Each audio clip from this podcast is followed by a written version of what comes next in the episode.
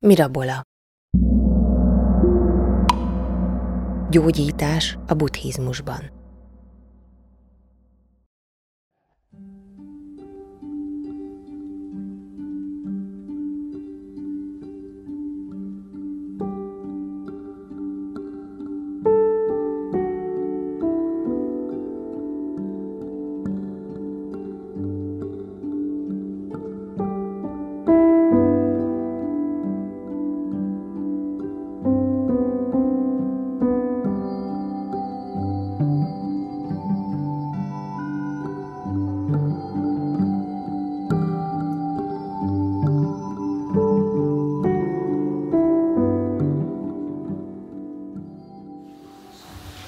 Tisztelettel köszöntöm a kedves jelenlévőket, úgyhogy akkor elkezdjük ezt a szemesztert, ebbe a szemeszterbe tehát a buddhizmus és ajurvéda kérdéskörét fogjuk tárgyalni. Nos, a, a mostani témáról nagyon röviden szeretnék egy ilyen mai alkalommal egy ilyen bevezetőt tartani, ami azt jelenti, hogy lehet, hogy kicsit nehezen lesz, hogy mondjam, csak követhető, mert szeretném történetileg valahogy az időbe ezt az egészet elhelyezni, de megígérem, hogy fokozatosan megyünk majd abba az irányba, hogy részben a buddhizmust valamennyire átnézzük, hogy melyek azok az elvek a buddhizmusban, amelyek az ajurvédikus gyógyászatban is megtalálhatóak.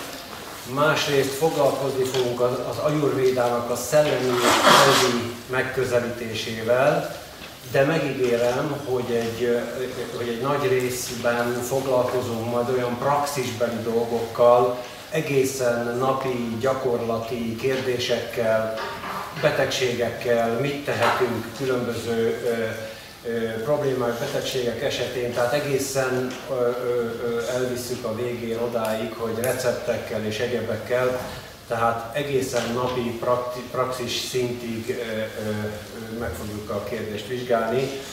De ahhoz, hogy ezt megtegyük, ahhoz nyilvánvaló az elméletével, elméletét kell jól elsajátítani, mégpedig azért, mert azt be kell látni, el kell fogadni, hogy avval a szemléletünkkel, amivel ma, a mai nap, manapság, a mai világban a dolgokat látjuk, ezzel a szemléletünkkel nem látjuk azokat, amiket az ajurvéda tanít.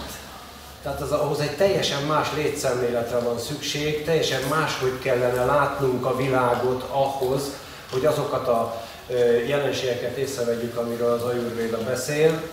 Egyszerűen azért, mert egy más létszemlélet szükséges hozzá, másképp látja a világot, teljesen másképp gondolja felépülni az anyagot, az anyagi, a sejteket és minden egyebet. Tehát teljesen máshogy látja a világot, ennek következtében tehát el kell sajátítanunk valamennyire azt a létszemléletet, amelyben ez a koncepció, ez a fajta világlátás és éppen ezzel kapcsolatos testlátás, a testtel kapcsolatos egészséglátás vagy betegségek látása az létrejön. Tehát egyszerűen szükséges, hogy egy kicsit átállítsuk a szemléletünket. Mondok példákat. Ma úgy gondoljuk, hogy attól működik jól a testünk, a testi egészségünk attól van meg, hogyha a táplálkozásban adott esetben megfelelő mennyiséget fogyasztunk, persze választékosan különböző vitaminokra összpontosítva, hogy mindenféle vitamint tegyünk, de mindenképpen tehát valamiféle anyagi természetű tápanyagra van szükségünk ahhoz, hogy egészséges legyen a test. Az ajurvéda erről nem beszél, annyira nem beszél, hogy pusztán ö, leszűkíti az egész kérdés, és azt mondja, hogy nem anyagi természetű dolgokra van szükségünk ahhoz, hogy egészségesek legyünk, hanem pusztán csak az ételek, a táplálékok ízével, csak az íze, az ízek azok, amikkel befolyásolni tudjuk a testnek a működését, és bármilyen furcsa, de ízekből, a táplálékok ízéből épül fel a maga a test, a szövetek és minden egyebek. Tehát ahhoz, hogy a létszemléletünk, a szemléletmódunk be tudja fogadni azt, hogy nem anyagi természetű, hát hordozók, anyagi természetű táplálékok működtetik a testet, hanem elvont, kvázi ideák, ízek működtetik a test, testet, ehhez bizony egy szemléletváltás szükséges. Ahhoz is egy szemléletváltás szükséges, hogy azt a fajta koncepciót, amit a modern gyógyászat képvisel, és általában amit a modern ember képvisel, hogy az anyag az egy valóság, hogy egy önmagában vett valóság, tehát van, tehát hogy van. Ezt a koncepciókat tulajdonképpen feladjuk, és azt mondjuk, hogy az anyag az nem van, hanem történik. Az egy változás, egy mozgás, egy dinamizmus. Tehát a szemléletünkben el kell jutni odáig, hogy ne azt mondjuk, hogy van egy betegség, hanem azt mondjuk, hogy egy betegség zajlik. De ez a zajlás, hogy ez a történés milyen irányba megy, ez attól függ, hogy hogy befolyásoljuk ezt a helyzetet. Tehát nem van, nem egy statikus, szilárd valami, hanem történés, dinamikus folyamatok összessége, mert ez az, amiről részben az ajurvéda beszél, részben, amit meg tudunk változtatni, be tudunk avatkozni, máshogy tudjuk csinálni, irányítani tudjuk. A vansággal nem tudunk mit kezdeni. A történéssel, a változással tudunk mit kezdeni. Egyébként ebből a szempontból, mielőtt még a tényleges mai témánkba belemennénk, csak nagyon röviden, ugye egy nagy, nagyon nagy segítségünkre van a legmodernebb fizika, a mikrofizika, az atomon belüli történések fizikája, ahol tulajdonképpen az a korábbi materialisztikus fizikai elképzelés, a fizikai világról való elképzelésünk, hogy az anyag az egy az vanság, hogy az anyag, az idő, a tér, a természeti törvények önmagukban valóságos entitások, tehát akkor is vannak, ha semmi más nincs.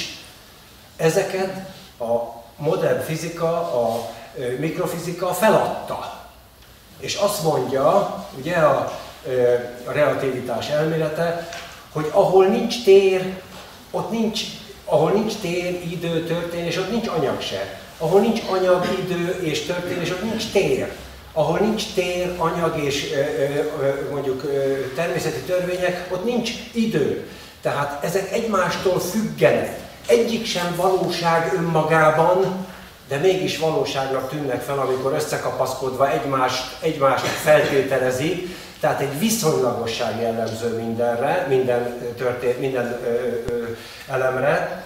Következésképpen tehát a modern fizika eljutott odáig, hogy, hogy az anyag az nem van, hanem történik. És ezt a látásmódot kell nekünk felvenni, visszavenni, mert hiszen a régiek is így gondolták, visszavenni ahhoz, hogy megértsük az ajurvéda által tanított dolgokat, hogy általában felfogjuk azt, amit az ajurvéda tanít. Tehát egyfajta dinamizmust kell vinni a szemléletünkben, és azt a statikus, materialista, berögzült anyagszemléletünket, ami persze vonatkozik a betegségekre, a betegsejtekre és minden egyebekre, hogy azt megváltoztassuk és úgy folyamatában lássuk a dolgokat, mint amik éppen valamerre mennek.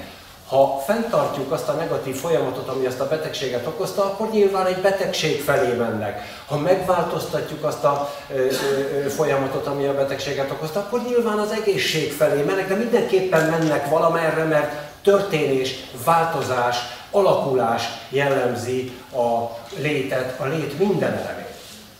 Ez a buddhizmusnak is az alapelve, és arról szeretnék ma beszélni, hogy nem véletlen, hogy ez a ajurvédikus elv, ez összecseng a buddhista elvekkel, és hát mondom, egy picit, egy, egy, egy, egy egész picit történetileg meg kell nézni, hogy honnan is származik ez a két rendszer, tehát maga az ajurvéda, illetve maga hát a buddhizmust, azt azért jobban tudjuk, ugye, akik ide járnak, azért tudják, de maga az ajurvéda, hogy hogyan is jön be a képbe. Továbbá szeretném megvizsgálni azt a kérdést is, hogy Buddha vajon hogy viszonyult az ajurvédához, ismerte, nem ismerte, mennyire ismerte, miért ismerte, stb.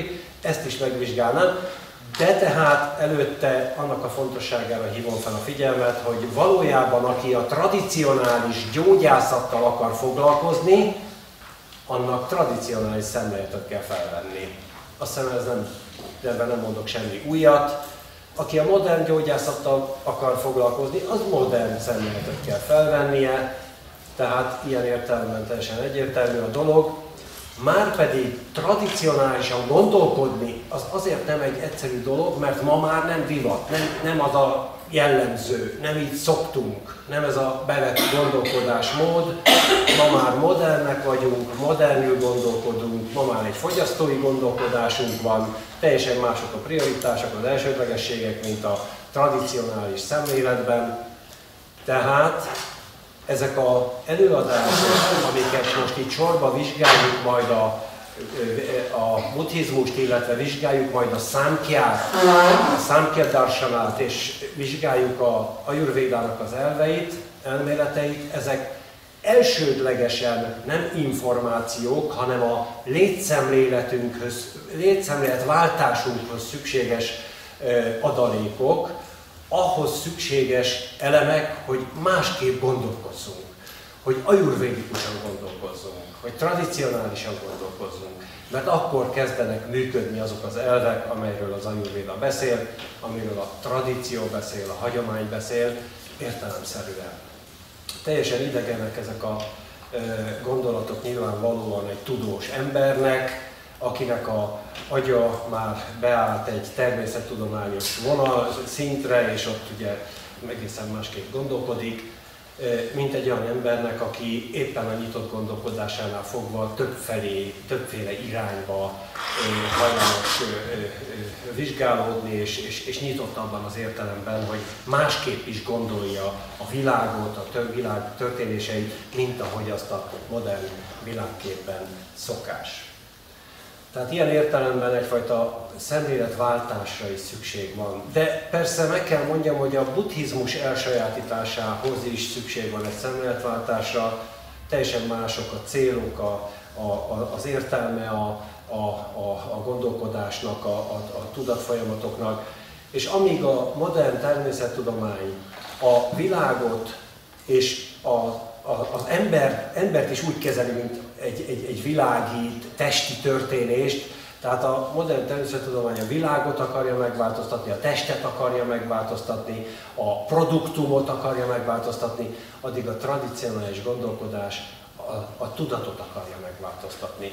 Azt a tudatot, azt a lelket, ahogy egy nyugati terminusszal mondjam, amelynek a következménye úgy a test, mint a világ. Ebből is látni, hogy itt prioritásbeli kérdések vannak. Mi a fontos? Melyik van előbb? A világ vagy a tudat? Melyik a fontosabb? A világ, a világi folyamatok, a testi folyamatok, vagy a lelki-tudati folyamatok az elsődlegesek? És nyilván a természettudomány azt a választ adja, hogy a világ, a test, a vallások, a tradíció, a hagyomány pedig azt mondja, hogy a tudat, a lélek. És mindannyiunknak valahol állást kell ebbe foglalni, mert abba az irányba kell építkeznünk. Ha, ha a világ és a test a fontos, akkor a világgal és a testtel kell törődni. Ha a lélek, a tudat a fontos, akkor viszont tessék a lélekkel, a tudattal törődni. Csak hogy ahhoz, hogy a lélekkel és a tudattal törődjünk, ahhoz meg kell tanulni egy olyan létmódot, hogy látjuk, lássuk a saját lelki működésünket, a saját tudati működésünket, hiszen az nem adatik úgy a szemléletünk számára, mint a világ. Meg kell tanulni tehát egy létmódot, meg kell tanulni egy szemléletet, egy létmódot, egy, úgy is mondhatom, hogy egy gyakorlatot ahhoz, hogy rálássunk a saját lelki működésünkre, hogy rálássunk arra, hogy mi is zajlik bennünk lelkileg, tudatilag. Többek között például azért, hogy észrevegyük, hogyha olyan folyamatok zajlanak, amelynek az eredménye majd később egy testi betegség, egy testi rendellenesség lesz. Hiszen a hagyomány, többek között az ajurvéda azt gondolja, hogy minden testi betegség mögött valamilyen lelki rendezetlenség áll.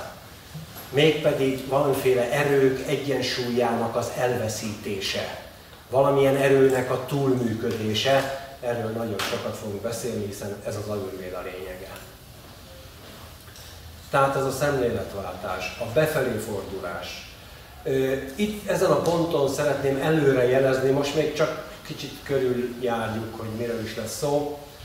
Most szeretném előre jelezni, hogy az egyik fontos része lesz az ajurvéda ismeretének, megismerésének az, hogy, hogy tudjuk, hogy Szükség van ehhez az olyan képességre, amilyen képesség ma a modern embernek már nincs meg.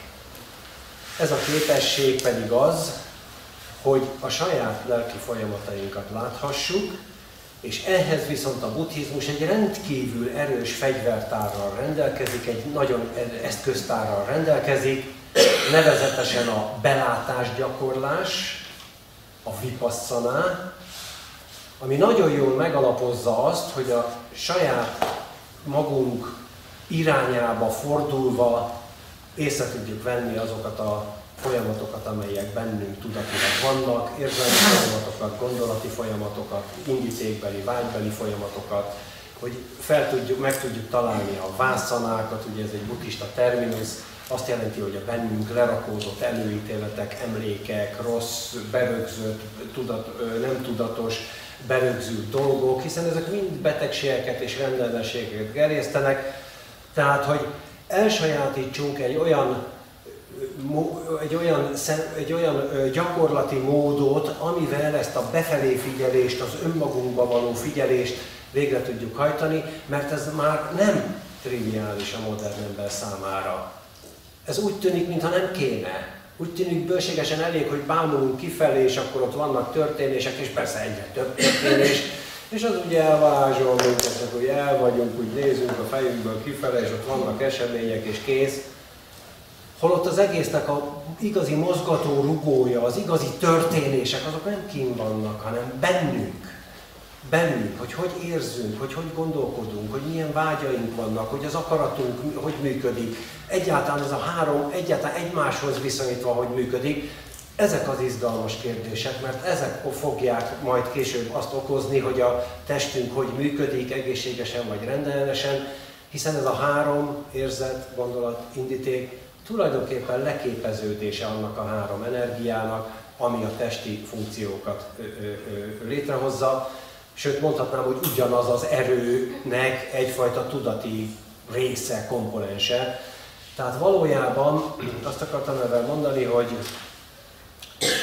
elsajátítani azt a technikát, amely, ö, amely révén észrevesszük magunkba a, ha úgy tetszik, az ajurvédikus folyamatokat, tehát azokat az élettani folyamatokat, amelyek a betegségünket vagy egészségünket okozzák, ez bizony már szükséges ahhoz, hogy egy modern ember az ajurvédáról beszéljen. Ez a helyzet. Régen erre nem volt szükség. Az indiai társadalomban különösen nem volt szükség.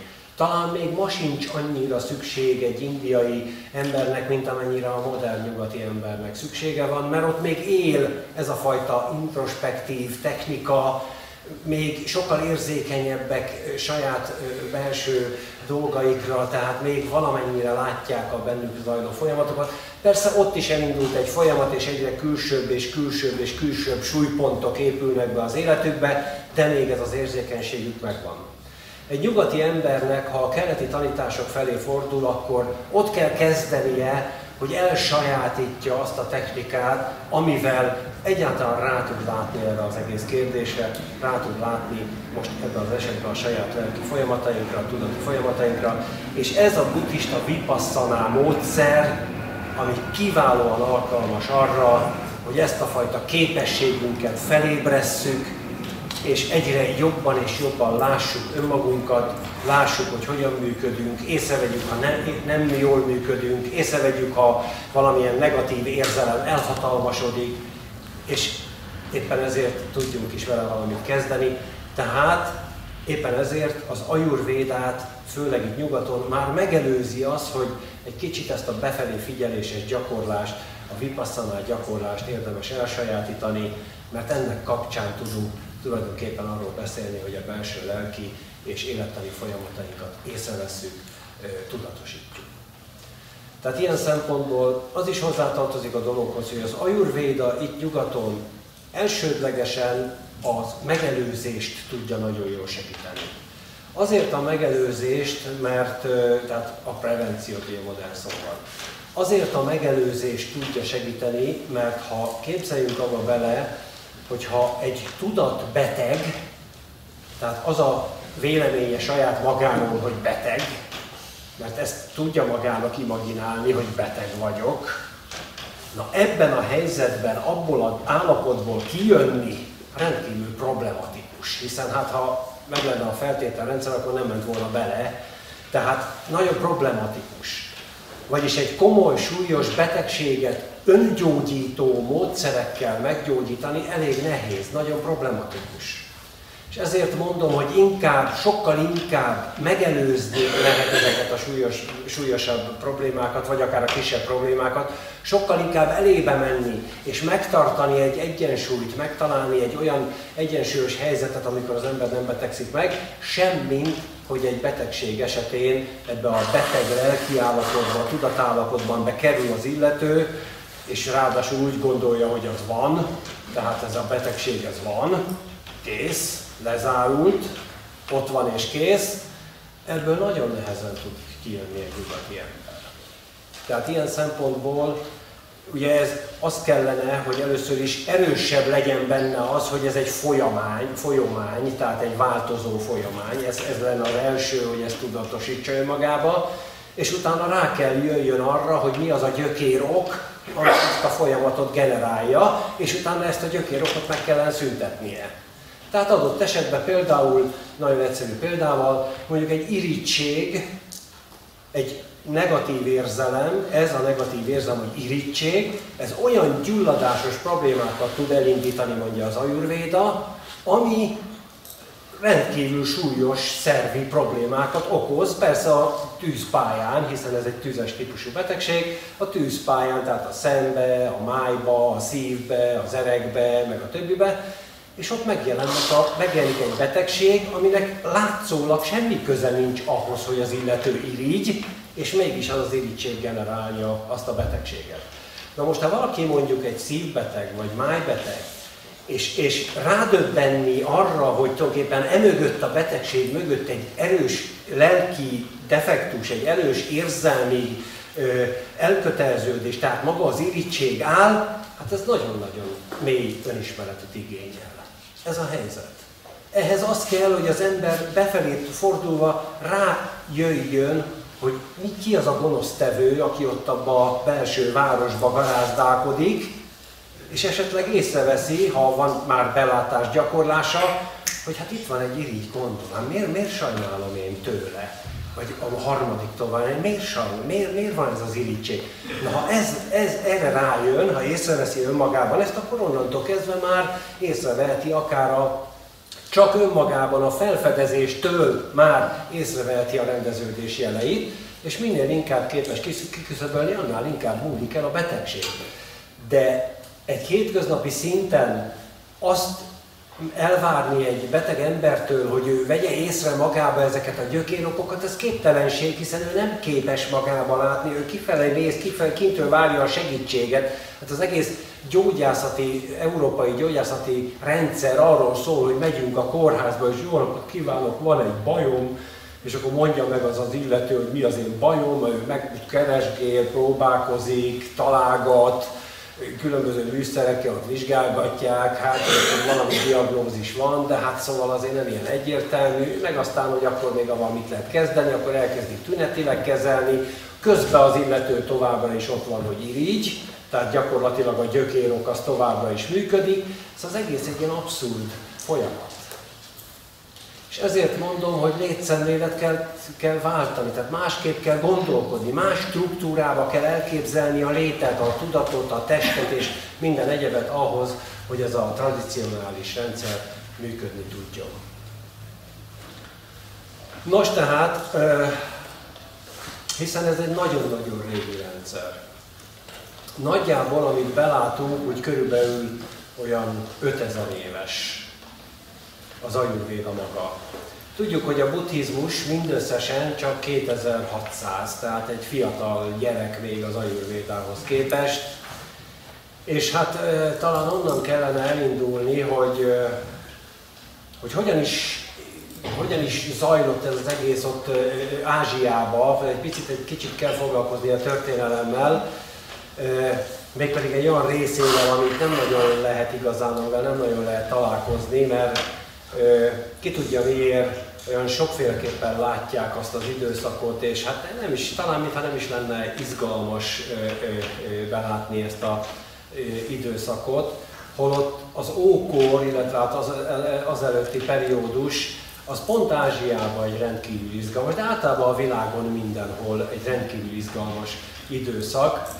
Mégpedig azért, mert a kezdeti idők után ott hirtelen megjelennek azok a nagy kultúrák, azok a nagy civilizációk, amelyek nem akkor jönnek létre, hanem akkor történik meg valami, ami miatt ezek a civilizációk hirtelen kialakulnak, és, és, és, és konkrét szervezett egységekké válnak, és mégpedig az, hogy akkor telepedett le tulajdonképpen az ember különböző helyeken, az emberiség. Addig gyakorlatilag az emberek, hogy úgy mondjam, áramlottak, vándoroltak a Földön, otthontalanul vándoroltak a Földön, de körülbelül olyan ötezer-hatezer évvel ezelőtt az úgynevezett nagy civilizációk létrejönnek, ugye a indusvölgyi, a mezopotámiai, a egyiptomi, amiről tudunk egyáltalán, hiszen ezek úgy megmaradtak, és hát a konkrét nyomaikat tapasztaljuk, látjuk.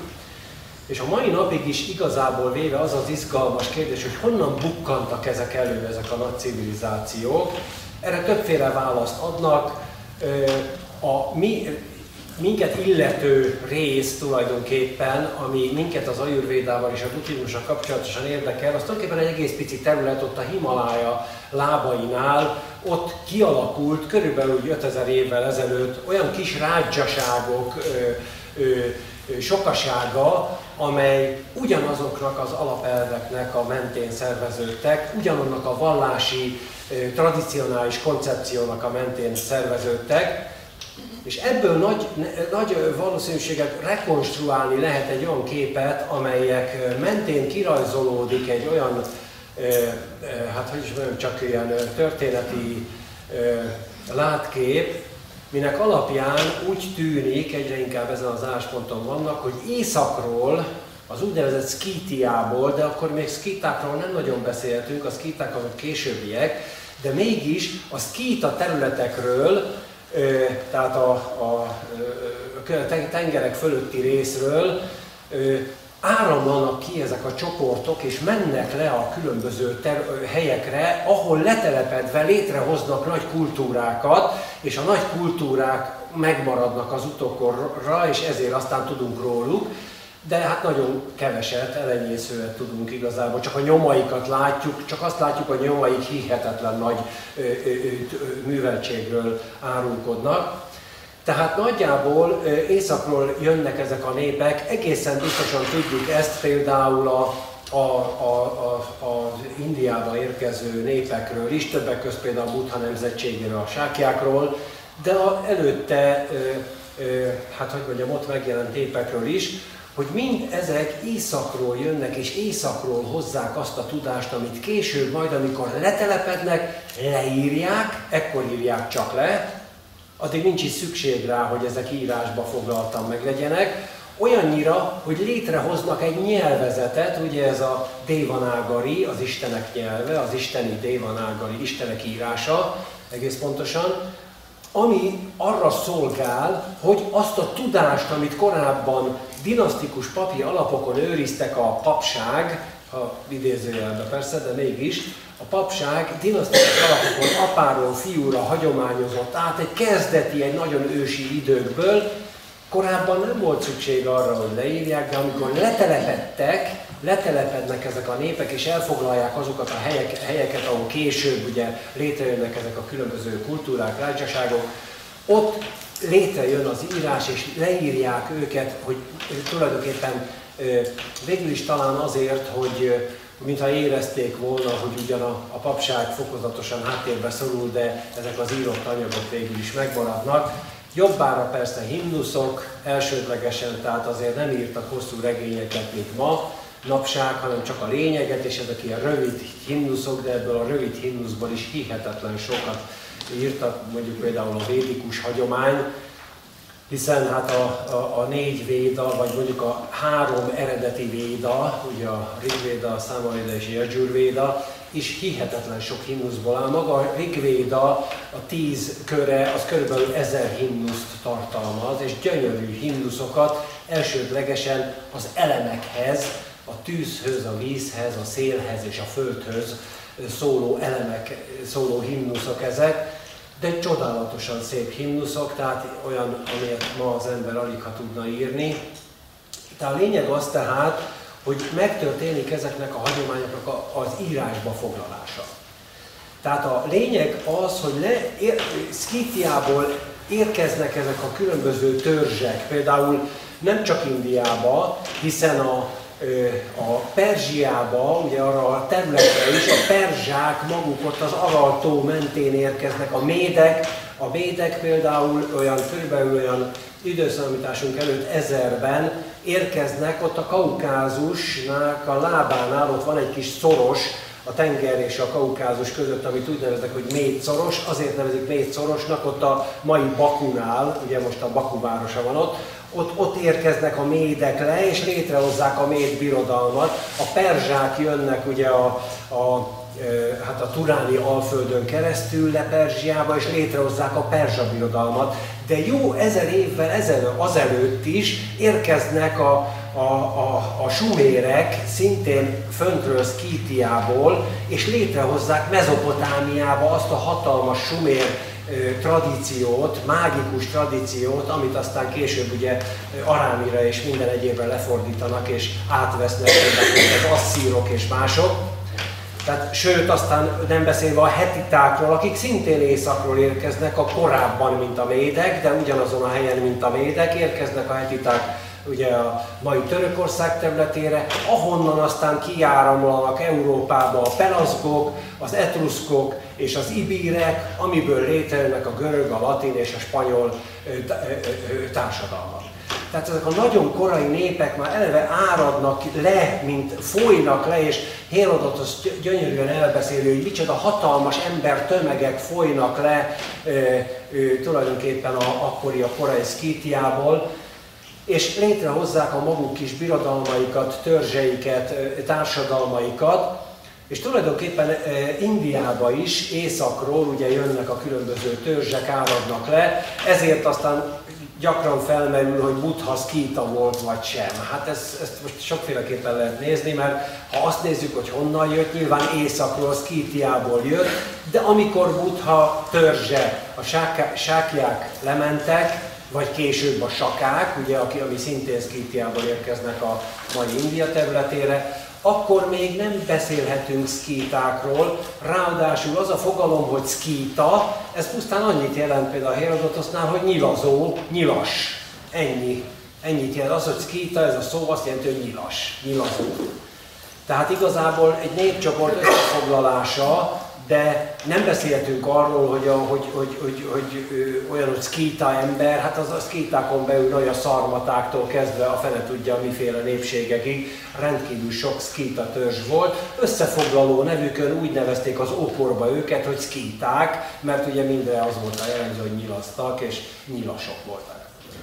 Tehát ilyen értelemben ebből a vidékről áradnak le ezek a népek, többek közt, tehát mint mondtam, a védikus hagyományt ápoló népek sokasága, és tulajdonképpen ami összefogja őket, az a védikus hagyomány, maga a védikus tradíció, amit úgy nevezünk akár, hogy védikus filozófia, az a világkép, amit a védák tanítanak.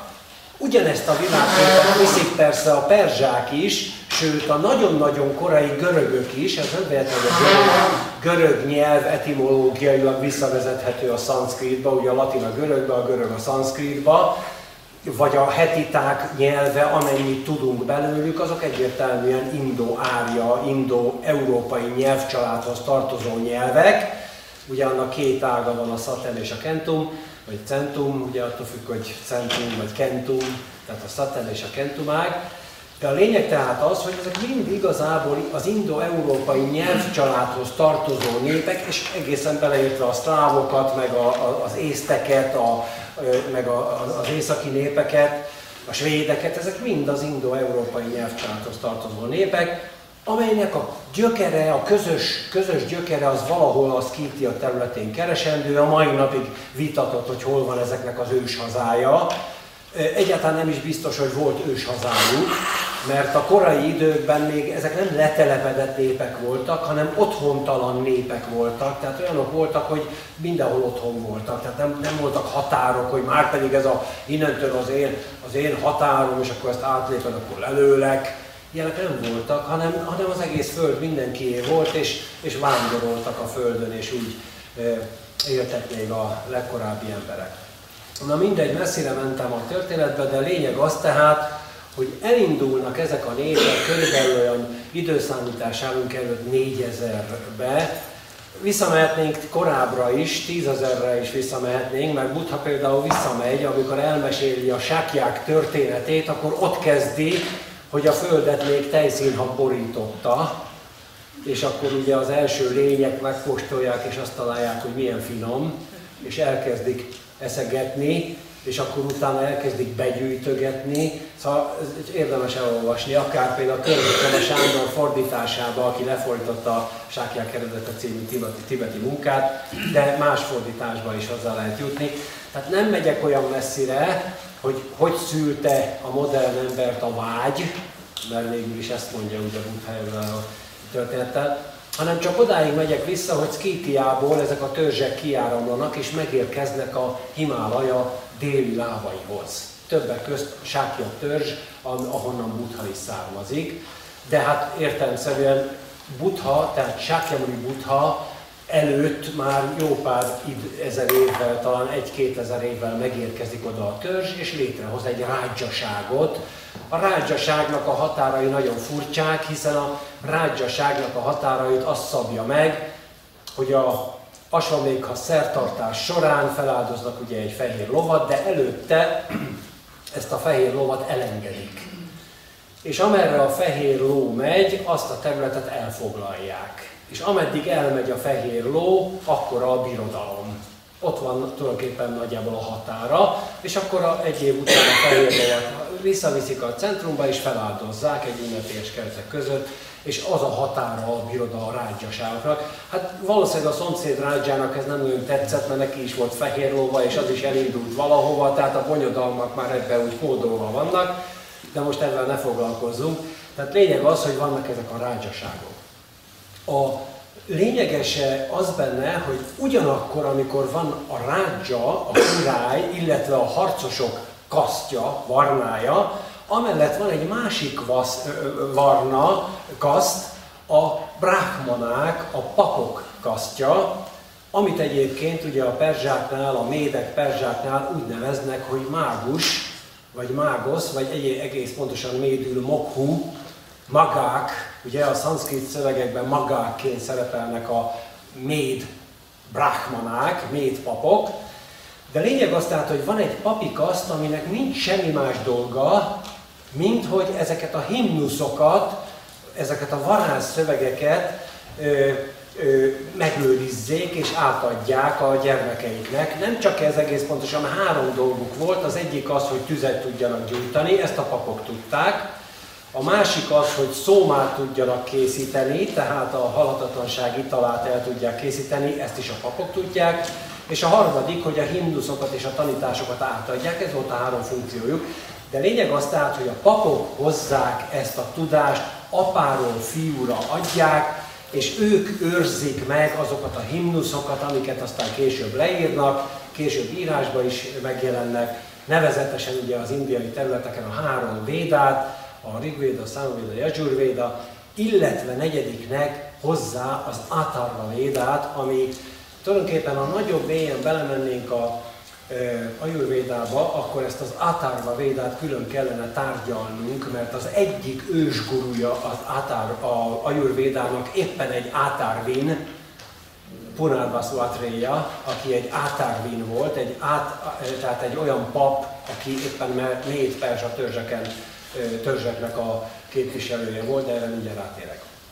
Tehát ezek a papok őrizték a hagyományt, többek között a gyógyászati hagyományt is, olyannyira, hogy időszámításunk körüli időkben már kimondott orvos papok vannak, tehát csak gyógyászattal foglalkozó papok vannak, akik a gyógyítás technikáját adják fiú, apáról fiúra, egész akár a mai napig, és ez, ők voltak azok, akik igazán az ajurvédát fenntartották és átadták, és természetesen gyógyítottak vele.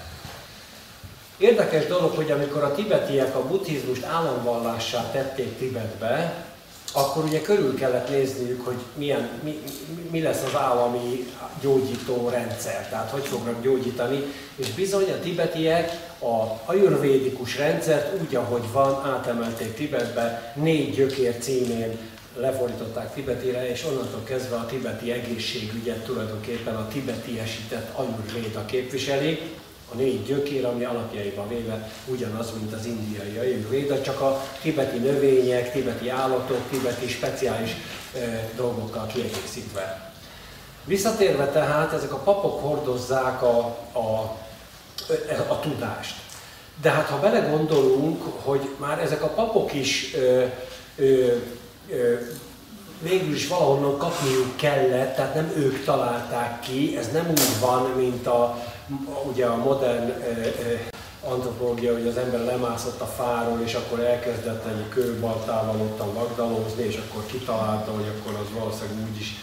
Ez tradicionális szempontból ez nem így van, nem eh, megyünk a tökéletesség felé, hanem jövünk a tökéletességből, tehát pont fordítva, mint ahogy ezt ma gondolják. Tehát egy tökéletes, rendezett állapotból jön az ember és zuhan le egyfajtába, hanyatlik a tradicionális szemlélet szerint. Persze ezt megfordíthatja ezt a folyamatot, de ha nem tesz valamit, akkor hanyatlik, és ilyen értelemben egy alászálló folyamatnak vagyunk a részein. A lényeg az, hogy az a kis mítosz maradt meg az ajurvédáról, ami a következőképpen néz ki. Úgy tűnik, és ezt minden ajurvédikus iskola elfogadja, hogy úgy tűnik, hogy magát az ajurvédát az Brahma nyilatkoztatta ki, tehát a legnagyobb teremtő isten, ugye a Brahma, Vishnu, Shiva hármasságból a teremtő aspektusa ennek a legmagasabb isteni lénynek.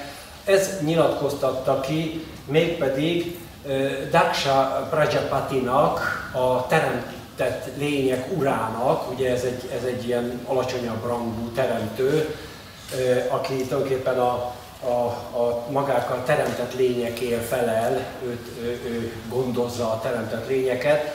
Tehát a Brahma ennek a Prajapatinak kinyilatkoztatja a, az ajurvéda, az eredeti tanítást, ugye ajurvéda élettant, tehát az eredeti élettant.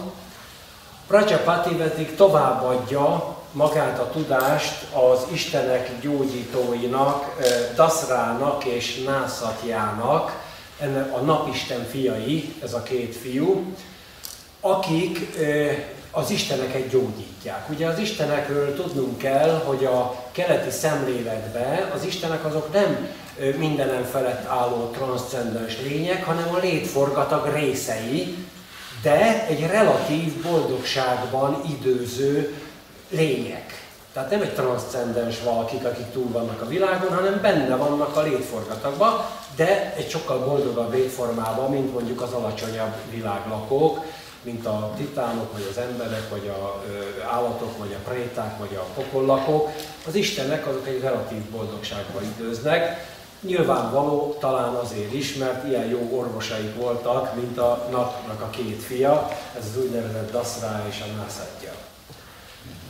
Ők voltak tehát az istenek gyógyítói, és ők adták tovább Indrának, aki már egy emberi, emberi tudattal elérhető minőséget képvisel. Ugye ez az Indra, végül is azt mondhatjuk, hogy ő az istenek királya végső soron egyfelől, másfelől pedig már az emberekkel konkrét kapcsolatban lévő isten.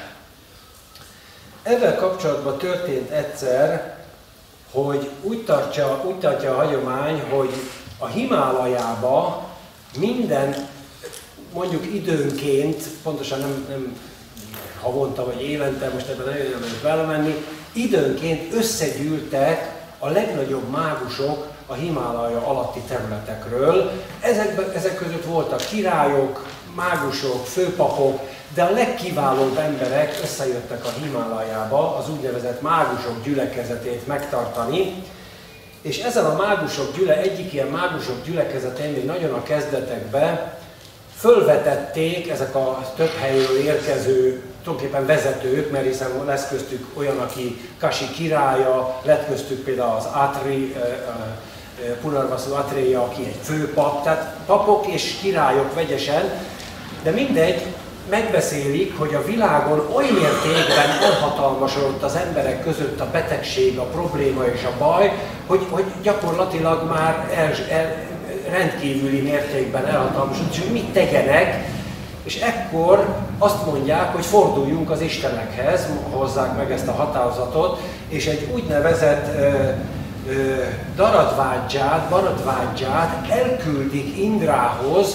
hogy vezesse elő ezt a problémát Indrának, hogy az emberek között elterjedtek a betegségek és a különböző problémák, és, és, egyre, és egyre többet szenvednek, és egyre megoldhatatlanabb betegségek bukkannak fel, stb. stb.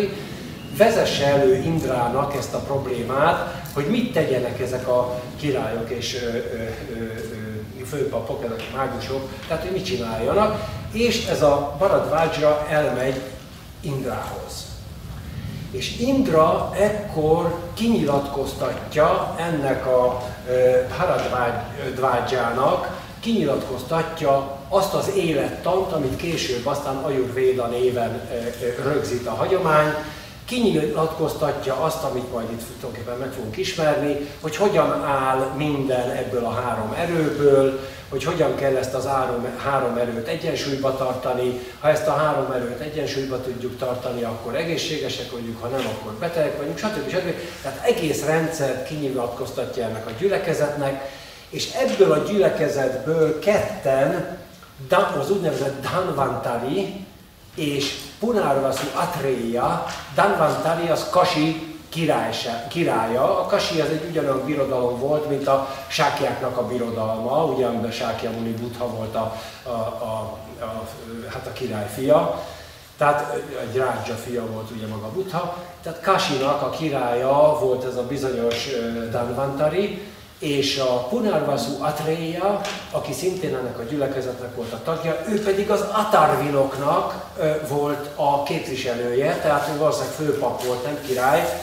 Ez az Atarvinok pedig a perzsa vonalnak a, hogy is mondjam csak, tehát ugyanannak a ágnak, a perzsa, ugyanannak a vonalnak, tehát egy gyökérből származnak, de nem az indiai, hanem a perzsiai részről érkezett királya volt, hiszen az Atar, az perzsául azt jelenti, hogy tűz, tűzpap, ugye úgy nevezték a tűzpapokat, hogy Atar, Atarvin, az egy nemzetség, aki a tűzpap nemzetség, aki kezdettől fogva hozzák a tüzet és a szómát és minden egyebet. Tehát az a Punarvasu Atreya és a Dhanvantari képvis, ők, ők azok, akik aztán a gyülekezetből az Atharva Védát, magát, bocsánat, az Ayurvédát lehozzák, és tulajdonképpen elkezdek ebben gyógyítani, és elkezdődik, kialakul az a fajta ö, gyógyászati rendszer, illetve kialakulnak azok a családok, akik ezt elkezdik ápolni, és apáról fiúra továbbadni. Lényeg az tehát, hogy a Dhanvantari és Punarvasu Atreya, ez a két ősgurúja a Ayurvédának, és mint említettem, tehát a máikus gyülekezetéből származóan Indrától kapcsolatosan, és az Indra pedig, mint említettem, ugye a nap fiaitól, ők Prajapatitól, ők pedig Brahmától, tehát egészen Brahmáig visszamegy az Ayurvéda, és a legmagasabb istenek által kinyilatkoztatott tudásról van szó. Ez a lényege a történetnek, innentől kezdve két külön iskola létezik, a Dhanvantari iskola, ennek a követője lesz majd később, később a Sushruta, akinek a, szan, a Sushrutának a Samhitája, ugye a legfontosabb gyógyászati, szanszkrit gyógyászati szöveg, a Sushruta Samhita az az mai napig is használatos egyik legfontosabb olyan gyógyászati szöveg, ami alapján az ajurvédikusok tanulnak a mai napig is. Egyébként Indiában öt és fél évig tart tulajdonképpen egy, hát ilyen a ma Indiában, ha valaki el akarja sajátítani az ajurvédát, az öt és fél éves. Tibetben tizenkét éves, ugye volt egy, hát egy gyógyászképző, ha szabad így gondolom. Tehát ez rendkívül elmélyült és hosszú tanulmányokat igénylő hát feladat. Lényeg az tehát, hogy Sushruta volt az, aki a Dhanvantari iskolának a képviselőjeként megfogalmazta, számhitaként leírta ezt a gyógyászatot, illetve az ő tanítványa, a Vagbata volt az, aki szintén egy számhitában megfogalmazza a, a, a, a ajurvédikus tudást. A másik vonalon pedig Punarvasu Atreya, ő körülbelül azt lehet mondani, hogy nagyjából olyan, még mindenképpen Taksasílába, Taksilában, tehát olyan, nagyjából olyan Buddha előtt egy olyan pár száz évben élhetett, nem sokkal előtte élhetett. Taksila, Taksasíla az egy rendkívül nagy ókori város.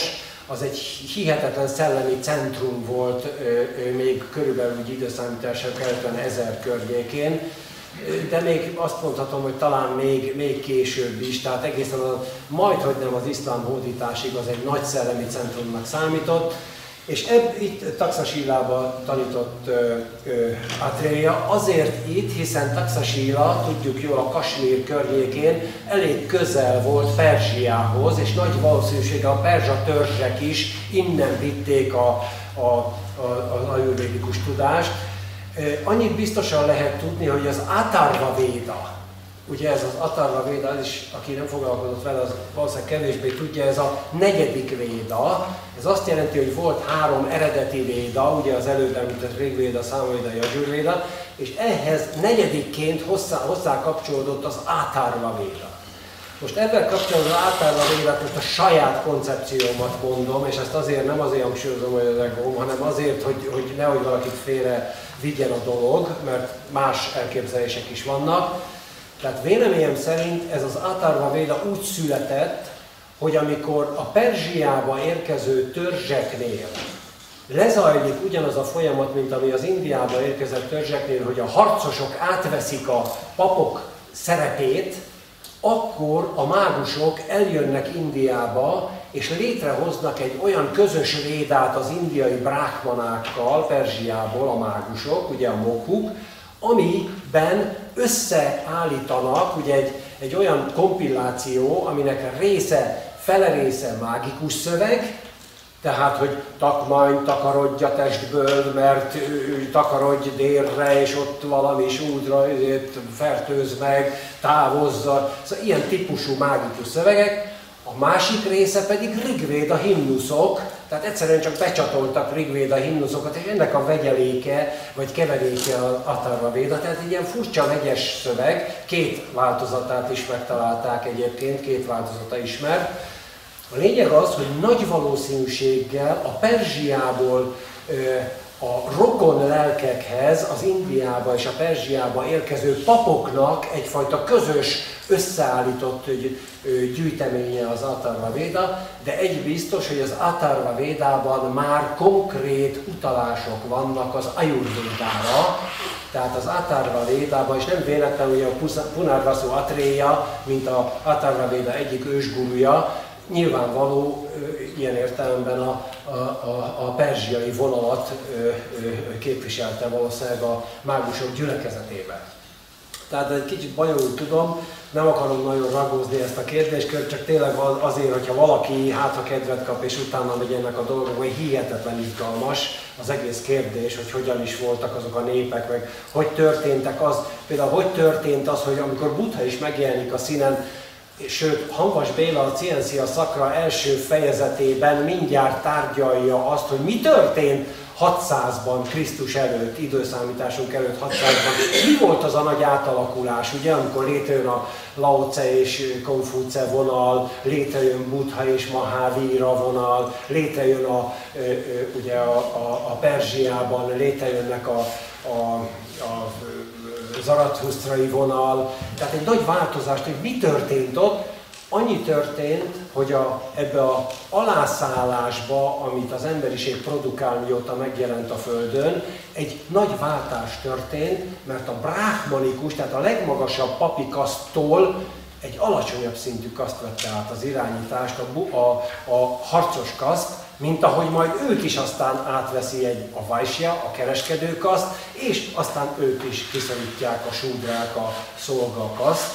És gyakorlatilag ugye azt mondják a szövegek, hogy ma a szolgakaszt uralkodik a világon, és a többi kaszt az háttérben volt szorulva. Na ennek az első mozdulata ott volt a Krisztus előtt, vagy időszámítások előtti hatszáz környékén, ekkor jelenik meg Buddha is, hogy Buddhánál ez hogy néz ki, azt majd külön megnézzük, tehát a világban mindenhol végbe megy egy ilyen alászállás, sokan azt mondják erre, hogy ksátria lázadás, tehát a harcosoknak a lázadása, akik meg akarták szerezni a vallás által őrzött tradíciót, hagyományt, szemlélet kérdése, hogy ki hogy látja.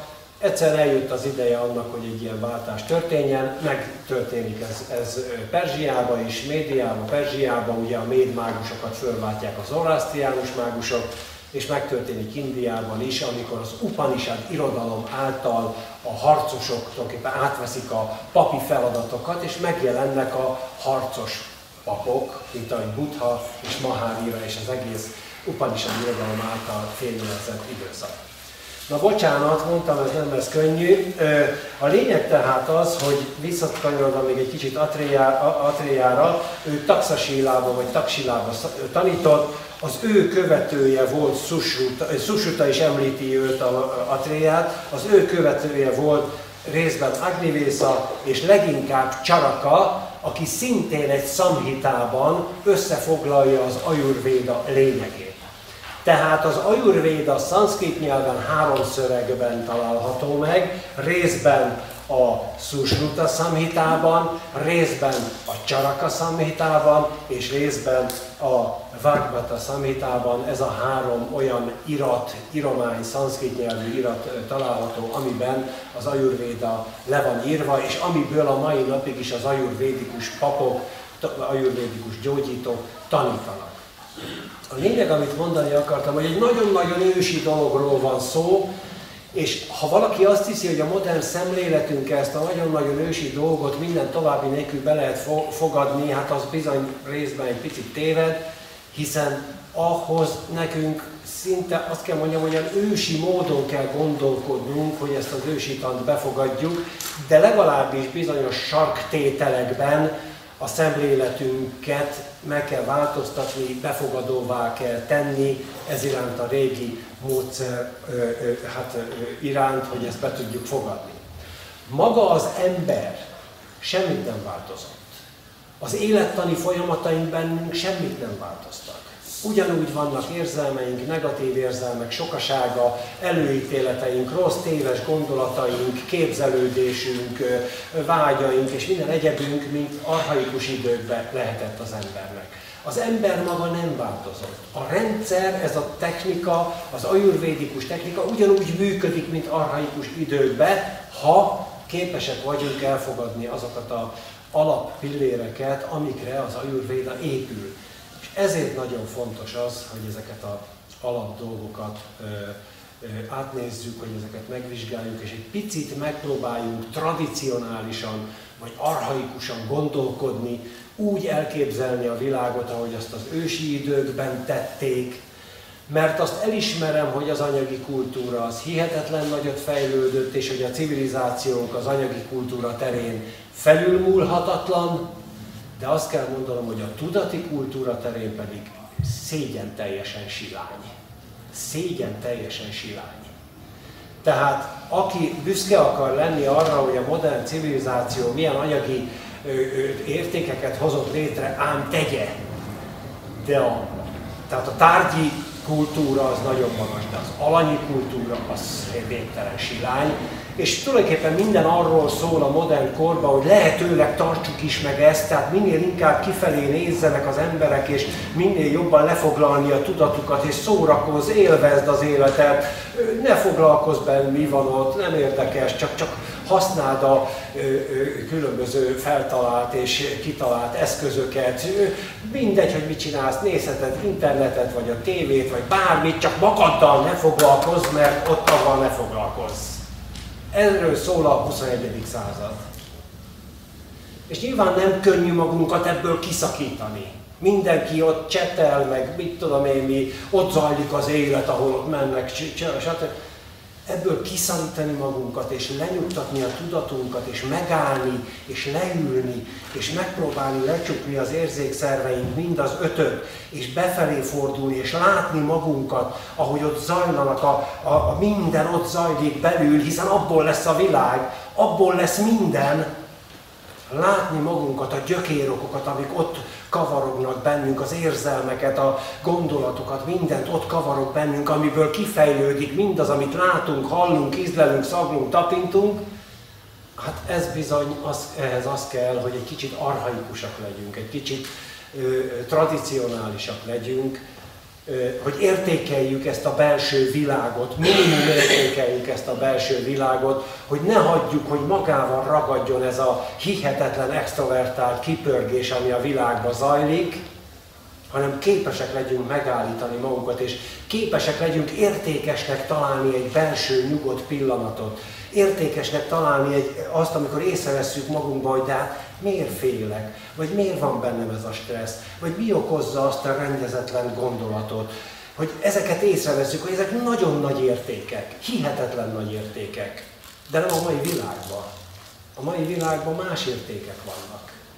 És ezért mondom, hogy ebből kiszakítani magunkat, és egy, egy belehelyezni egy olyan archaikus világba, ami ma már hát igazából véve ódivatú, nem, nem, nem modern, ez, hát ehhez, ehhez bizony az kell, hogy olyan ember kell, aki szembe megy az egésszel, aki szembefordul ezzel az egész abszurditással, amit úgy neveznek, hogy modernitás, és, és egyszer csak azt látja, hogy mindenki jön vele szembe, hát ugye ez nem, nem egy egyszerű dolog ezt felvállalni, és, és, és, és utána hát azt látni, hogy, hogy mindenki más tart fontosnak, kicsit egyedül is marad, kicsit úgy magába is fordul, kicsit úgy más szemlélet szerint, szóval más lesz, mint a többi. Hát ezt felvállalni, ez nem egy egyszerű, ez kétségtelen tény. Ugyanakkor meg, ha meg nem teszi, akkor meg jobb, ha átadja magát annak a gépezetnek, ami, ami hajtja ezt az egészet, mert hát akkor meg még fújtatjuk ott abba a, abba a ö, sodrásba, akkor adja át magát, aztán a beteg menjen el az orvoshoz, bízza rá magát, aztán az orvos meg befekteti egy mindent meggyógyító gépbe, a gépbe megnyom meg egy gombot, kijön belőle egészségesen, azt se tudja, hogy, meg miért, ha kijön. Nem biztos, hogy kijön, mert vannak, akik benn maradnak, mert elromlik a gép. Hát szóval, na nem akarom ezt, nem akarom ezt bonyolítani, ezt a történetet. Azt akartam érzékeltetni, tehát, hogy itt van egy ellentmondás a között, amit a tradíció tanít, és a között, amit a modernitás tanít. Ebbe állást kell foglalni. És hát bizony most, akik mi, akik az ajurvéda tanulmányozásába kezdünk bele, hát bizony nekünk amellett kell állást foglalni, hogy fontosak az ízek, fontosak a történések, fontosak a kis nüansznyi, a modernitás szempontjából elhanyagolható nüansznyi belső rezzülések, energiák, mozgások, ezek a fontosak, mert ezektől függ minden, ezeken múlik minden. Most tehát ö, ö, látjuk, hogy ezek a szamhiták nagyjából leírják, hogy miről is szól az ajurvéda, és hát persze már mágusok sehol nincsenek, már olyan értelemben, hogy a, a, a, biztos, hogy a Himálájában biztos, hogy nincsenek, mert ott már csak hulladéklerakók vannak, ugye a kínaiak által. Tehát ilyen szempontból ott már nem sok minden keresnivaló van, úgy tudom az atomhulladékos is oda fölhordják, miután az aranyat lehordták persze, előbb lehordják az aranyat, és utána fölviszik az atomhulladékot a kínai elvtársak, Csak azért, mert ugye ott, ott még élt a tradíció, még a múlt században is, ez meg tűrhetetlen. Elvtársak, ez tűrhetetlen. Hogy még a világon legyen egy olyan hely, ahol a tradíció él, ezt nem szabad tűrni, mondták a kínai ö, ö, kommunisták, és lerohanták Tibetet, ö, ugyanígy az amerikaiak Japánt, ezért aztán a Imutennó lemondott az égfia pozíciójáról, ahogyan őszentséggel a Dalai Láma is le, lemondott arról, hogy ő Avalokitesvara a reprezentáns, ugye elébe mentek a folyamatoknak, és azt mondták, hogy ó nem, hát én nem, nem, nem vagyok, nem vagyok Avalokitesvara a reprezentáns. És mindenki elfogadta, na ez, ez jó, akkor már ott sincs tradíció, jó van. De mi, mi, micsoda dolog? Avalokitesvara nem tud lemondani az ő Avalokitesvaraságáról, mint hogy az Imutennó se tud lemondani az ő égfiaságáról, hát ez hülyeség, ezzel csak őket lehet etetni, de mindegy, egy a lényeg, hogy ez megtörtént, és most már megnyugodhatunk, mert nincs a világon olyan hely, ahol a tradíció élne, szerencsére megkönnyebbült az emberiségnek az a része, akinek nem tetszett a tradíció. De ennek ellenére a tanítás megmaradt, a tradíció szemlélete is megmaradt, és lehet, hogy majd új helyen épül újra a tradíció, lehet, hogy éppen most építjük. Ki tudja, mi lesz itt száz év múlva Közép-Európában, Magyarországon? Hát lehet, hogy itt lesz a legközelebbi Tibet. Vagy bármi. Nem biztos, nem, az se baj, ha nem, lehet, hogy máshol, de egy biztos, ha a tradíció megszűnik, az emberiség is megszűnik. Mert a lényege az emberiségnek a szellemiségében van, a lelkiségében van, a tudatiságában van, és nem a testében, az anyagában.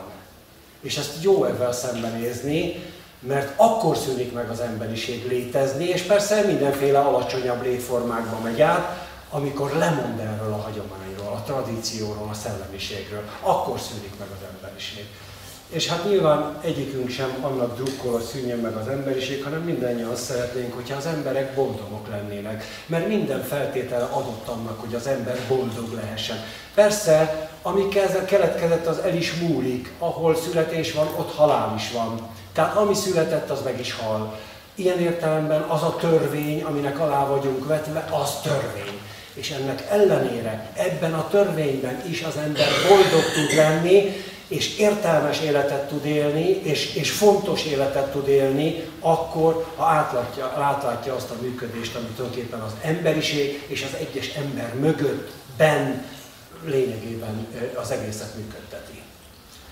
Tehát ettől függetlenül tehát boldogok tudunk lenni, egészségesek tudunk lenni, értékesek tudunk lenni, és erre is kell törekedni.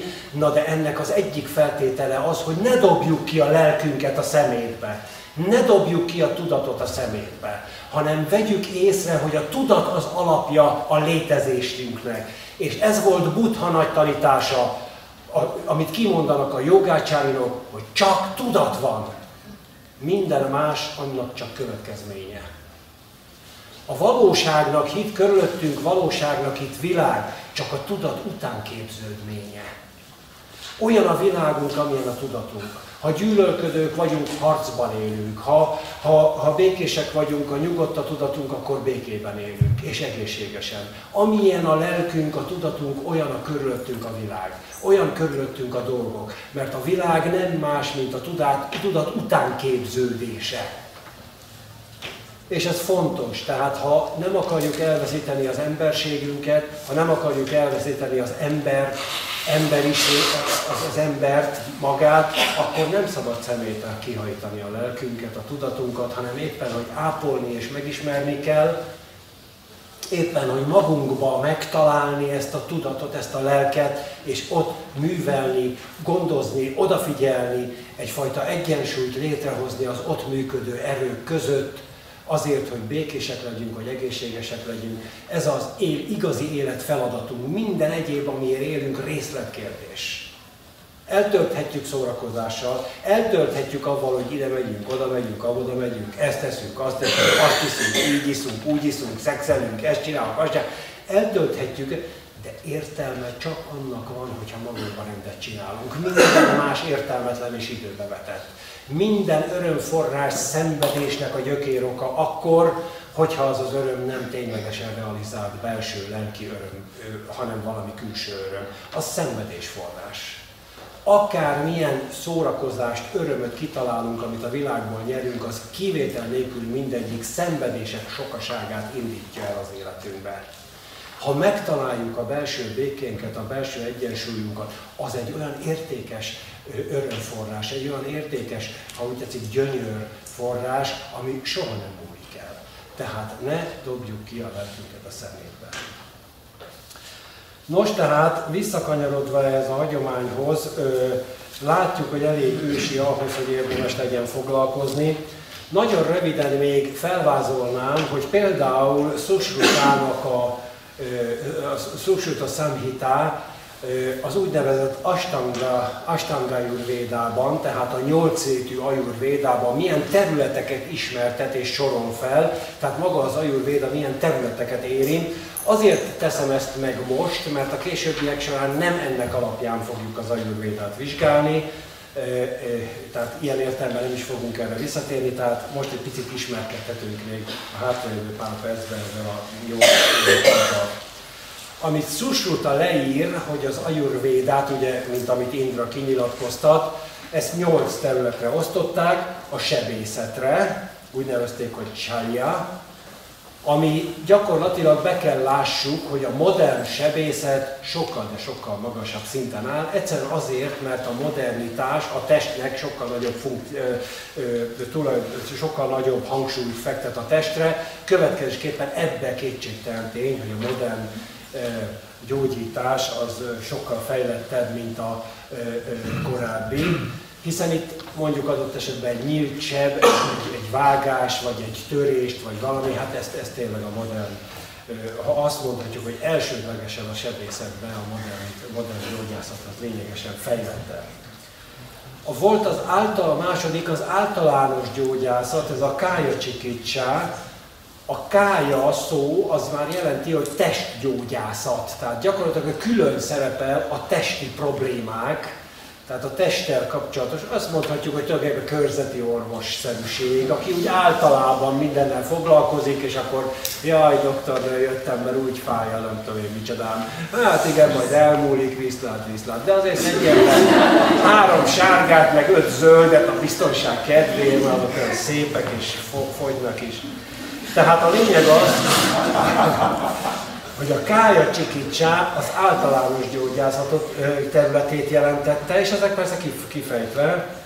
A harmadik ilyen terület a Kaumára Britya, a szülészet gyermekgyógyászat, egy külön terület volt a gyerekekkel kapcsolatban, illetve a szülészet kérdésköre. Rendkívül fejlett egyébként, illetve hát, ha úgy tetszik mai napig is, jelekre pontosan meg tudták mondani, hogy milyen nemű a gyerek, holott még nem voltak ezek a modern eszközök, de pontosan, hogy hol, hova fekszik, mit kíván a mama, milyen szín tetszik neki, meg stb. Ilyen apró dolgok alapján pontosan meg tudták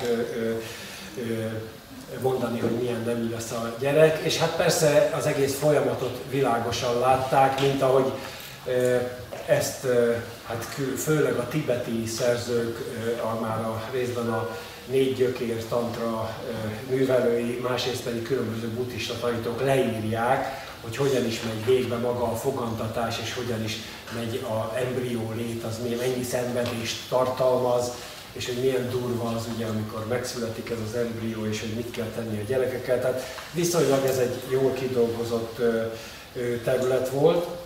Azután volt egy olyan, ami ma már azt hiszem, hogy a, a babonák világába tartozik, ez az ártás és rontás megszüntetése, tehát az olyan problémák megszüntetése, ami valamilyen lelki defekt, vagy valamilyen ártás révén ö, ö, született, ez a bhutavidya, az a neve ennek a, ennek a csoportnak. Ez tulajdonképpen pszichológiának is nevezhetnénk, vagy még inkább pneumatológiának, ugye ha szellemtant értenénk alatta, tehát adott esetben a szellemi beállítódásunk defektjeinek a következményeit gyógyította, de ide tartozott az is, hogy mit tudom én, rontás van, valaki meg van győződve rajta, van egy rontás, hát akkor jó, akkor le kell venni róla, azt kész, annyi.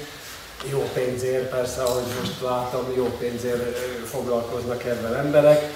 A lényeg az, hogy ez a gyógyítónak a feladata volt, hogy az illetőnek nem testi baja van, tehát nem tartozik a kája csikítság körébe, hanem lelki vagy szellemi baja van, akkor ezek a dútavidjár kategóriába sorolták a betegséget.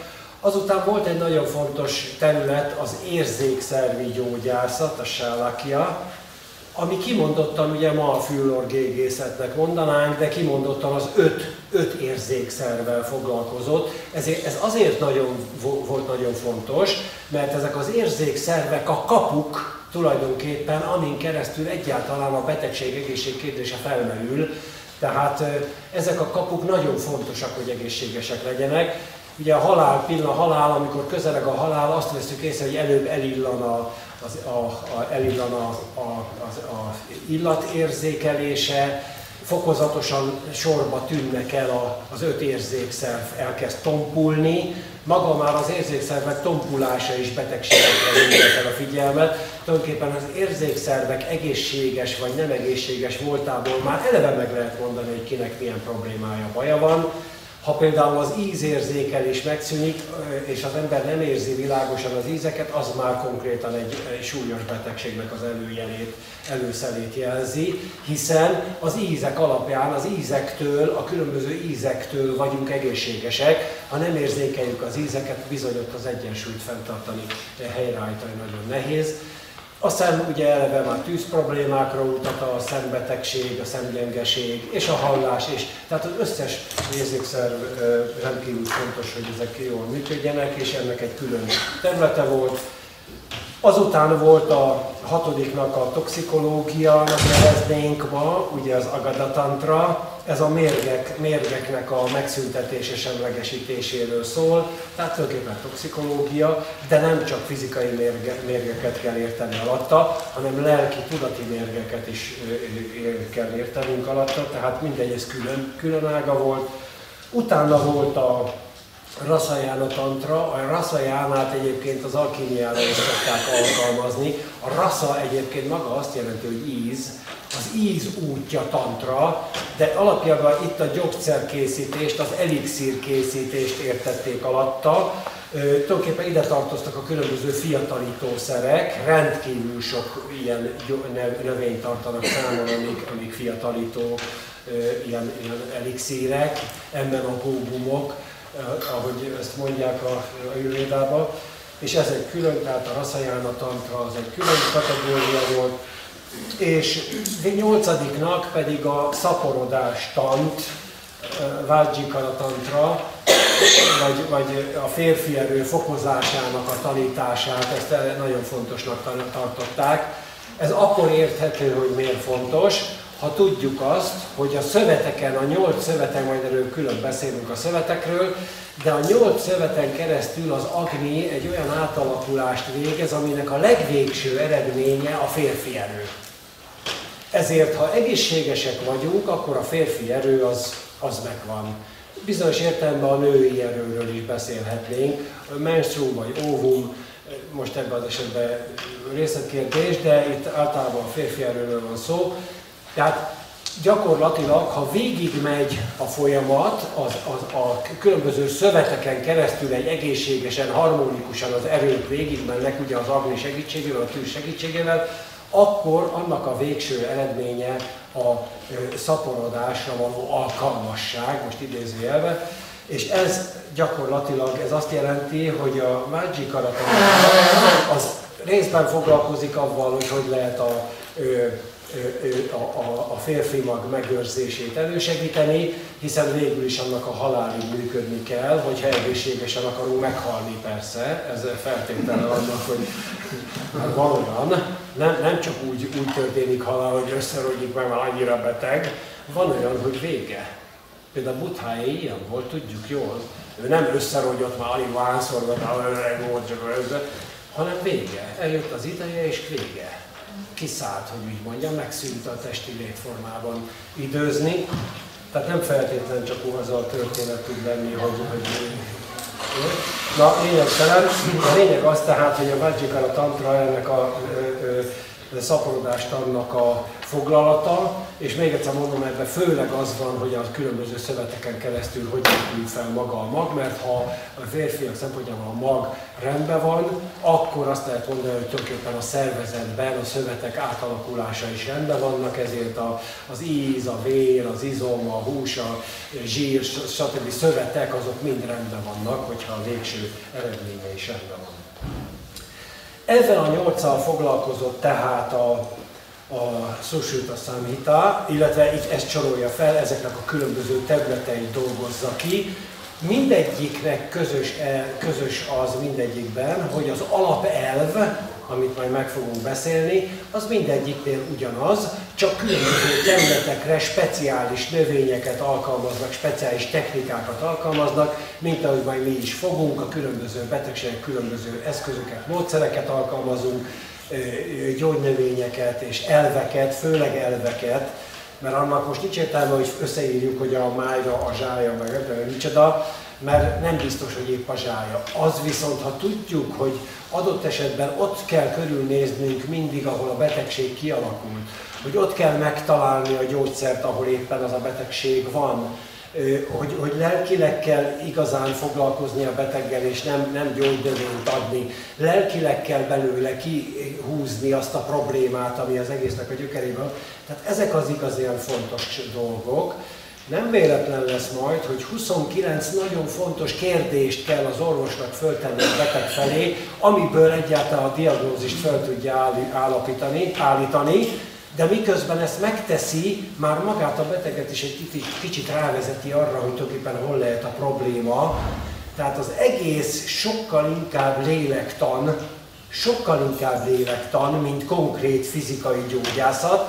Miből következik ez? Az elmondottakból. Miért? Hiszen ha a tudatot, a lelket akarjuk gyógyítani, akkor nyilván, hogy tudattan vagy lélektan az, amit csinálunk, és nem annyira testtan, nem annyira a fizikumról szól, nem a fizikai dolgokkal kell foglalkozni, azok meggyógyulnak maguktól, már olyan értelemben maguktól, hogyha az okát megszüntettük és segítjük magát a szervezetet, hogy újra helyesen működjön, akkor értelemszerűen a fizikai dolgok helyrehozhatóak. Nos, tehát általánosságban ennyit szerettem volna mondani,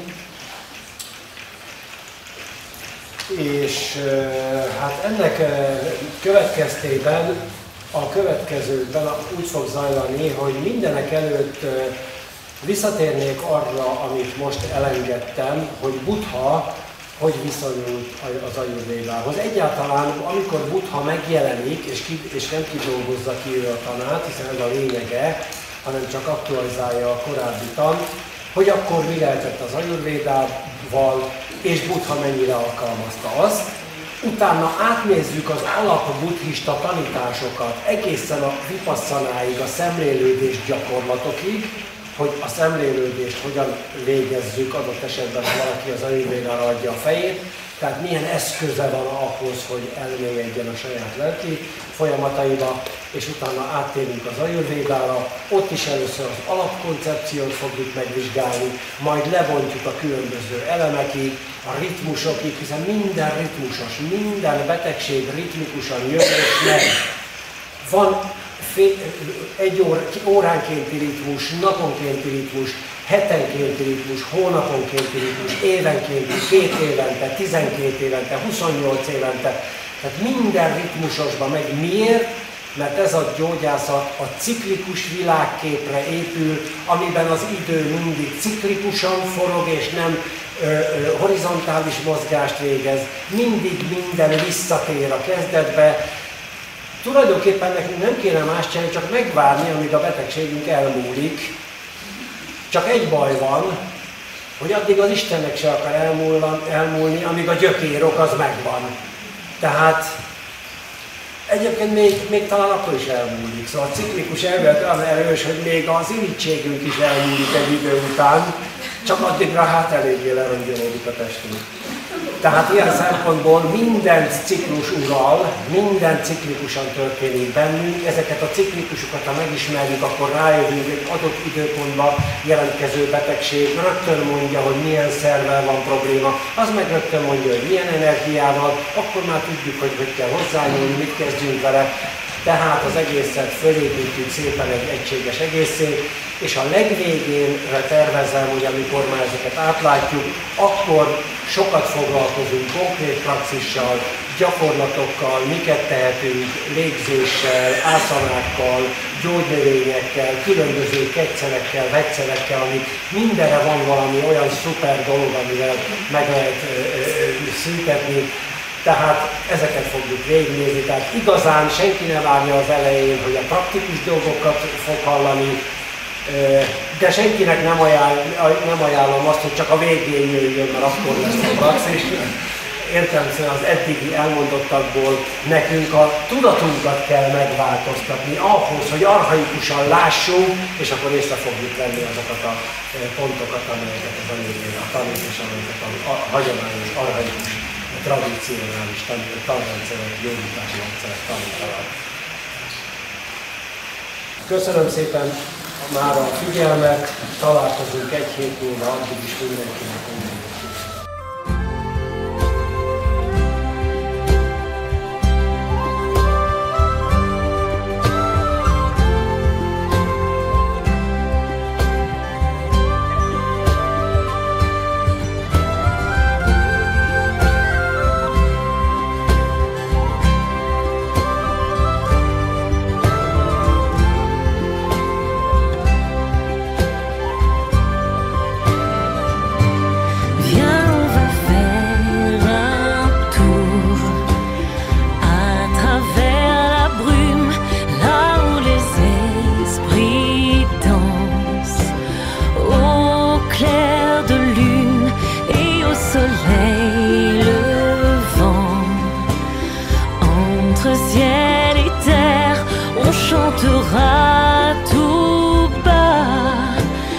Chanson